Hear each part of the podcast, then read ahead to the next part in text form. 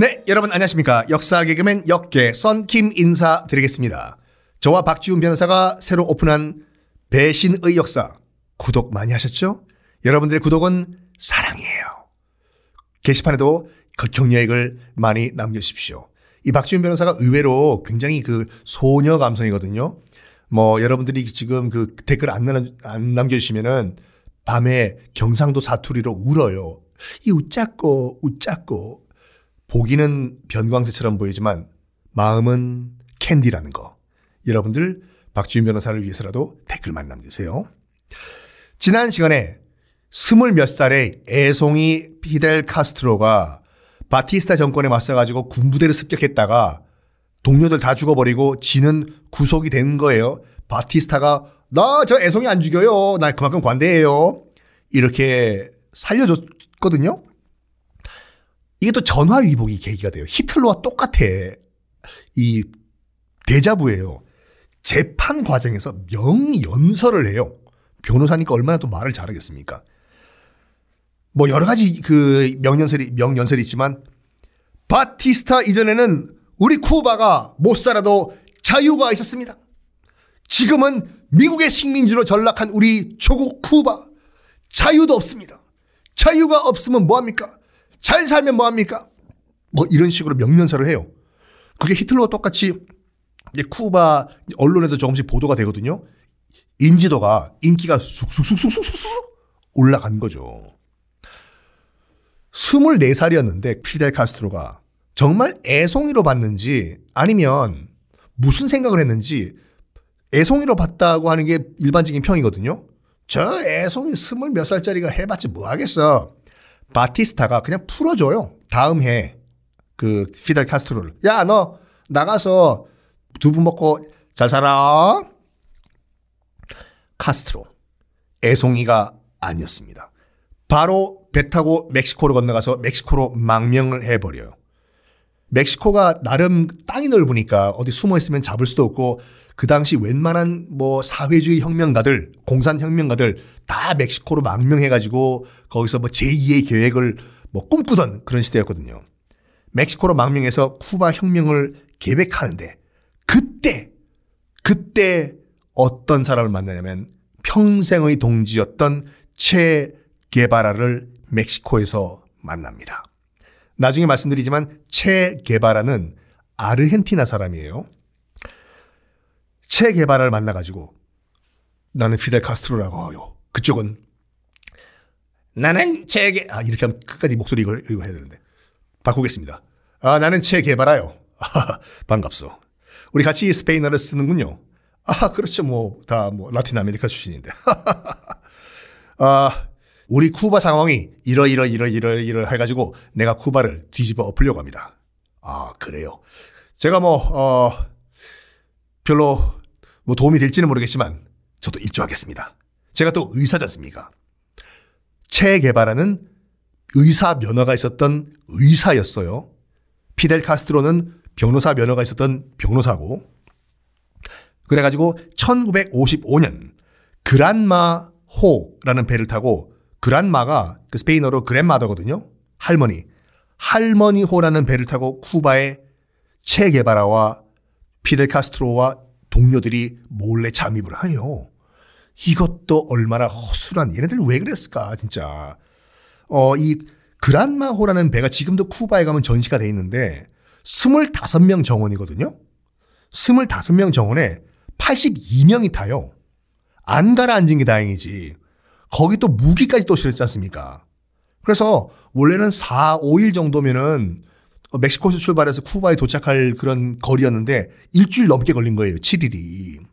게다가 배멀미까지 심해가지고 거기 타고 있던 80여 명의 전사들이 전투 능력이 다 상실된 거예요. 지금 쿠바에 도착했을 때. 괜찮아? 나 전투가 나발이고 나 못하겠어. 게다가 쿠바에 거의 다 와서는 암초에 또 좌초가 돼버리네. 그란마호가. 엎친 데 겹친 것이죠. 정부군한테 당연히 발각되죠. 어이, 아미고. 저 앞에 있는 배, 저기 뭐야? 뭐, 암초에 좌초된 것 같은데, 뭐가 막 총 들고 뛰어내리네? 저 반군 아니야? 벌꿀이다! 대부분 다 사살이 됩니다. 그리고 카스트로와 체 게바라 등등 16명만 살아남아가지고 쿠바 산악지대로 피신을 해버리거든요. 16명. 정말 죽다 살아난 거죠. 피델 카스트로랑 체 게바라가. 그때부터, 그때부터, 아, 한 3년 동안 산악 속에서, 첩첩 삼중 안에서 이 대민 봉사 활동을 해가지고 농민들에게서 민심을 얻기 시작해요. 글 공부도 시켜주고 따라해봐라. A, B, C, D, E, F, G. 그 영어 아닌가요? 어, 영어도 좋아. 어, 1 더하기 1은 귀요미! 그렇지. 이런 식으로 산수도 알려주고 또 농사법도 알려주고 이런 식으로 농사를 해야 됩니다. 2모작, 3모작, 4모작. 그리고 체 개발하는 의사잖아요. 알레르기 연구로 의사면허 땄거든요. 아르헨티나에서. 그래서 체 개발하는 다 의료 봉사해주고 물론 다 무료죠. 와신 상담을 해요.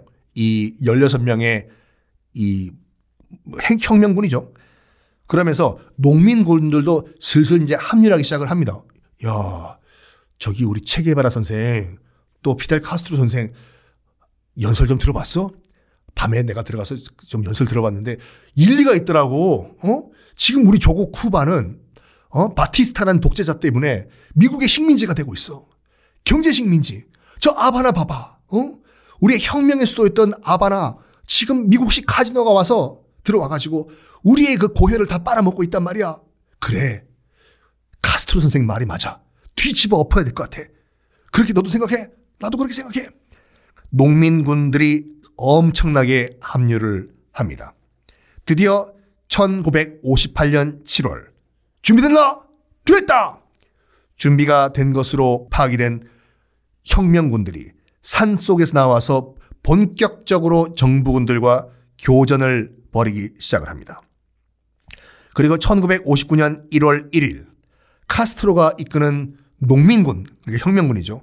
혁명군이 수도 아바나에 입성을 하게 됩니다.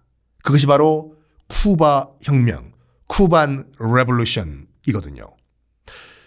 쿠바 혁명에 정말 결정적인 아니 피델 카스트로는 쿠바 사람이기 때문에 쿠바 혁명을 이끌었다고 치더라도 체 게바라는 왜 여기에 또 가야담을 했을까?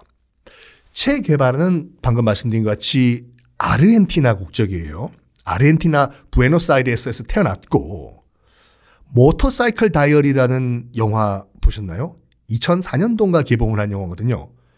모터사이클 다이어리라고 체 게바라가 친구와 한 명이랑 오토바이를 타고 남미를 싹 일주를 하는 그런 여정을 그린 영화인데 굉장히 지루하다면 지루하지만 체 게바라가 어떤 식으로 혁명가가 됐는지 알고 싶은 분들은 모터사이클 다이어리라는 영화 꼭 보세요. 하여간 오토바이 타고 남미를 쫙 한번 훑어봤는데 자기가 본 라틴 아메리카는 정말 못 사는 농민 노동자들 지옥 같은 삶을 눈으로 본 거지. 체게바라가. 그래가지고 혁명을 꿈꾸거든요. 체게바라가 본명이 아니에요. 원래 본명은 에르네스토 게바라 데라 세르나. 좀 긴데 길죠? 체는 이게 스페인어로 어이 거든요. 어이 게바라 이봐 게바라 체 게바라 그게 이제 별명이 우리가 본명으로 이제 굳혀진 것 같은데 하여간 본명은 달라요. 그체 개발하는 체 개발의 여러 가지 이제 그 다른 보, 별명 중에 하나예요. 체 개발아가 이제 어렸을 때 이제 부에노스아이레스에서 1928년도에 태어나는데 피델 카스트로가 1926년생이니까 이 피델 카스트로가 두 살 형이네요. 암으로 이제 할머니가 돌아가세요. 그래가지고 이제 이런 그 암 환자들을 치료하자라는 뜻으로 이제 그 의대에 진학을 하는데 아까 말씀드린 같이 알레르기 연구로 의사 면허를 따거든요. 처음으로 대학 시절 때, 그러니까 의대생 때 자전거로 아르헨티나를 쫙 돌아요. 자전거 타고 쭉 이제 그 아르헨티나를 돌아보니까 본 거는 뭐냐? 군부 독재 신음하는 노동자 농민들밖에 못 본 거예요. 어, 우리한테 뜯어갈 세금이 또 어디 있다고 또 뜯어가시오. 잔말 말고 세금 내라고. 세금을 못 내면 너희 집 아니야. 어찌 이러하시오. 우리도 먹고 살아야 되지 않겠어. 나도 몰라. 위에서 시키는 대로 우리는 세금만 뜯어가면 되는 것이오. 이러지 마시오. 이러지 마시오. 여보, 우리 먹을 것도 없는데 어떡하죠? 이거를 자전거 타고 오면서 다 본 거예요. 그리고 결정적으로 1952년도에 아까 말씀드린 같이 친구와 함께 오토바이를 타고 라틴 아메리카를 쫙 여행을 해요. 그게 이제 그걸 그린 영화가 모터사이클 다이어리거든요. 본 거는 뭐냐면 아르헨티나뿐만 아니라 무슨 뭐 볼리비아 등등등등 다른 나라들도 정말 이 신음하고 고통스러운 민중들이 있다는 걸 보거든요. 뭐 사탕수수 농장에 끌려와가지고 노예처럼 살다가 죽는 노동자들, 석탄 캐다가 탄광이 무너져서 죽는 광부들 등등등등등등등. 특히 아, 체 게브라가 격분을 하는 게 뭐냐면 미국 마이애미도 가요. 가요. 마이애미에 가서 환락의 도시 마이애미를 가가지고 이 가난한 이들을 착취하는 미국 자본주의를 보고 격분을 합니다. 그런 다음에 체 게바라가 이런 말을 남기거든요. 아홉이 있는 자가 하나 있는 자에게서 그 하나를 뺏어가지고 열을 채우려고 하는 미국 자본주의 타도해야 된다. 이렇게 얘기를 해요. 자, 체게바라는 어떤 식으로 의사에서 혁명가가 되는지 다음 시간에 공개하겠습니다.